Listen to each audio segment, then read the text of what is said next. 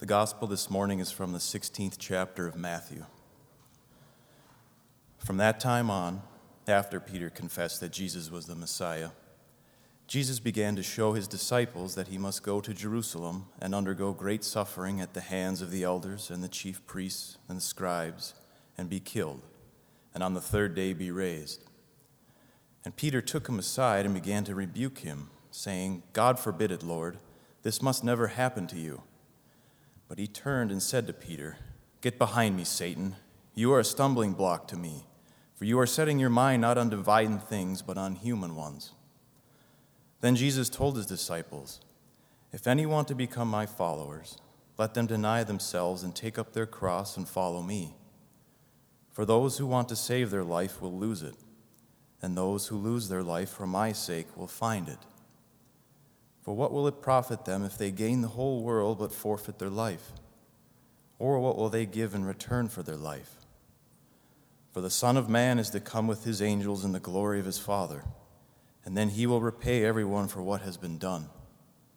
Truly I tell you, there are some standing here who will not taste death before they see the Son of Man coming into his kingdom. The Gospel of the Lord.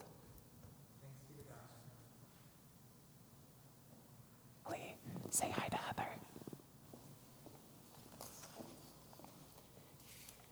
Thank you, Kelly, for reading. God's grace and peace wherever you are today.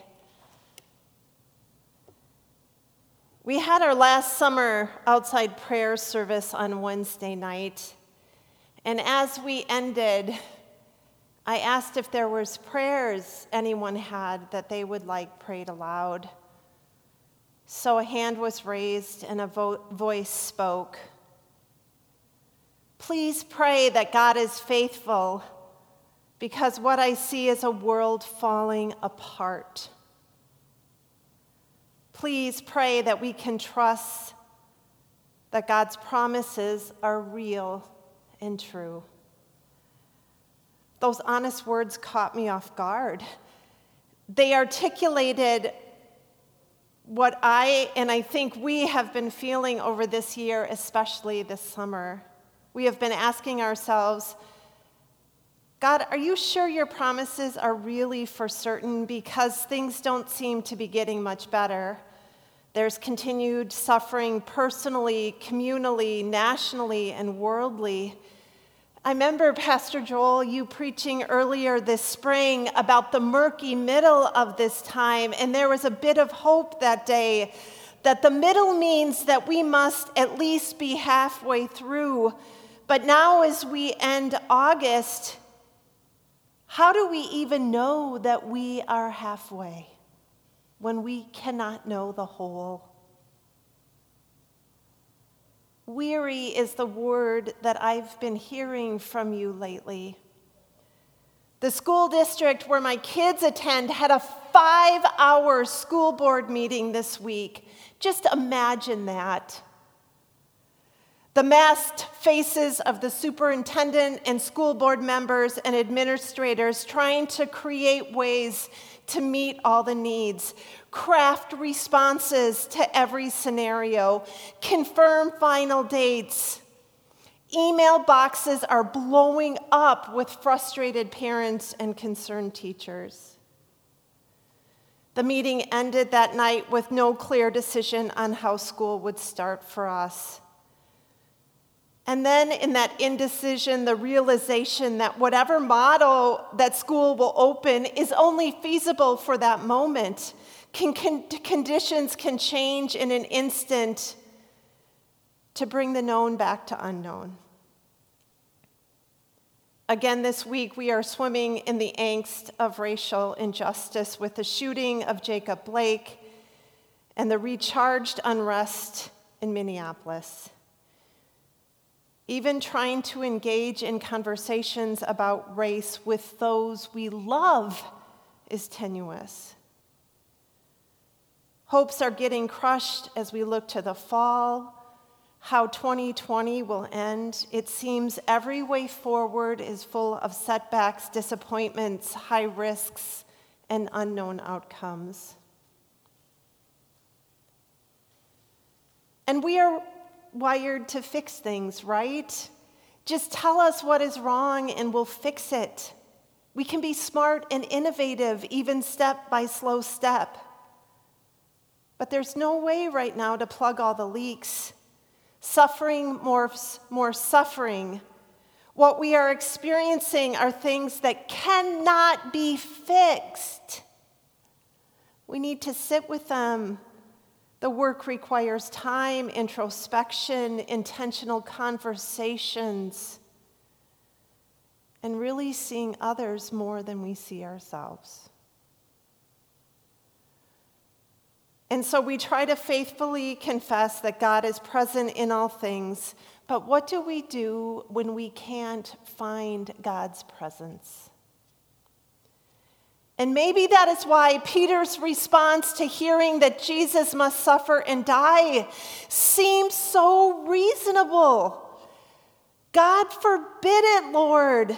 This must never happen to you. Peter is crying out, Please, not like this, oh God. And Jesus responds to him, Get behind me, Satan. You are a stumbling block to me, for you are setting your mind not on divine things, but human things.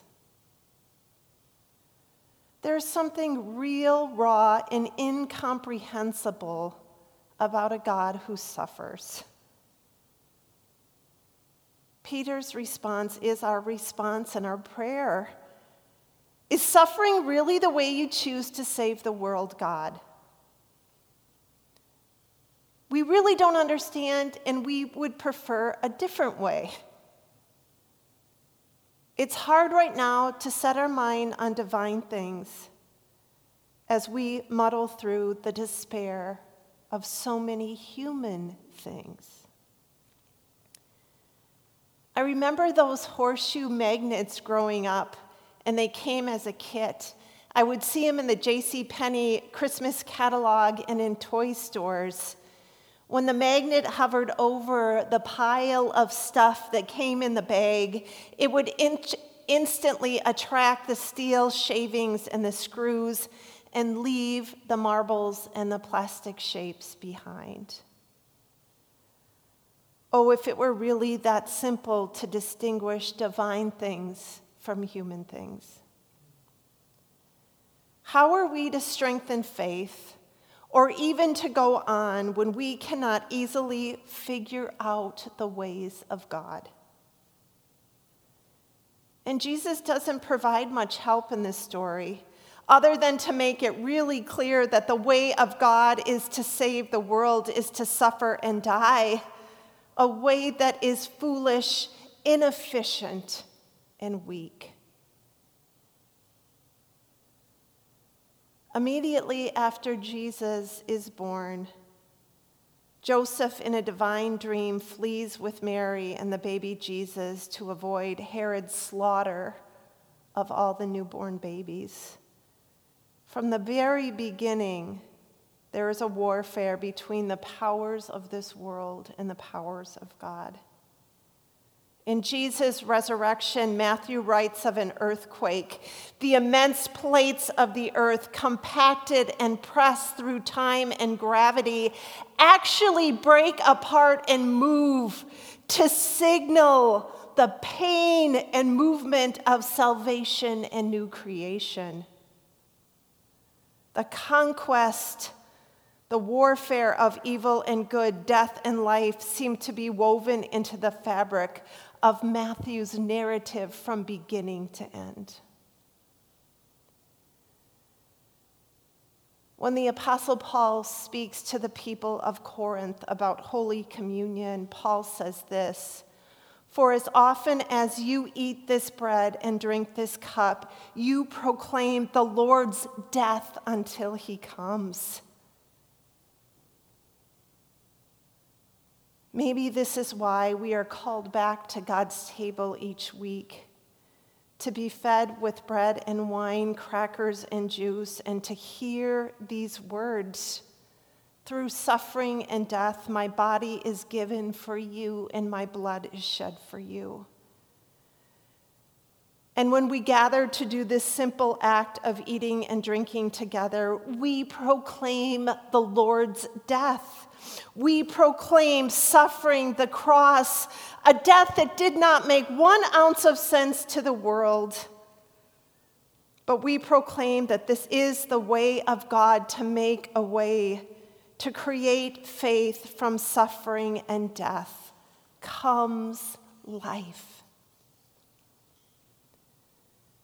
And so Jesus calls us to take up a cross and follow. We are called to get behind the one who was crucified, died, and was buried, who descended into hell and on the third day rose again. And maybe this cross and following is the praying for God to be faithful.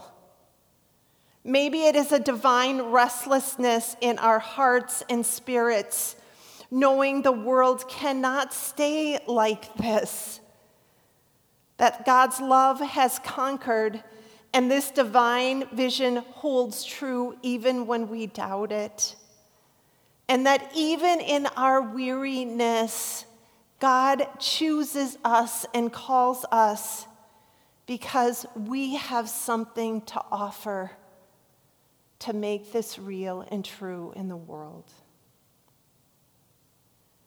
And yet, in an instant, we go back to all that is weighing us down, and it doesn't seem to be enough. It's really okay to pray to God to be faithful, to question yourself and together where is God in all of this? And in this story today that's hard to hear and understand, Jesus continues to show us in our doubt, God is faithful. In our weariness, God is faithful. In our wrongdoing and missed attempts, God is faithful. When we don't know what to do next, God is faithful. In our awkward conversations, God is faithful. When evil seems to overtake the world, God is faithful. In death, in life, God is faithful. And so you showed up today, and we continue to gather to be forgiven, to be fed, to be called, to carry a cross for the sake of others, and to pray with honesty. God is faithful. Amen.